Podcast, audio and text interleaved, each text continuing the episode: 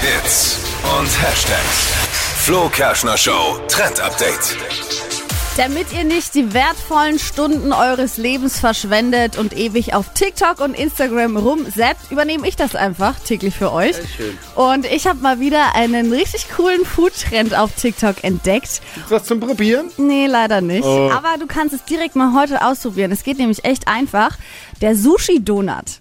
Es gibt so Donutformen in so Silikonform und da kann man eigentlich Teig reinfüllen.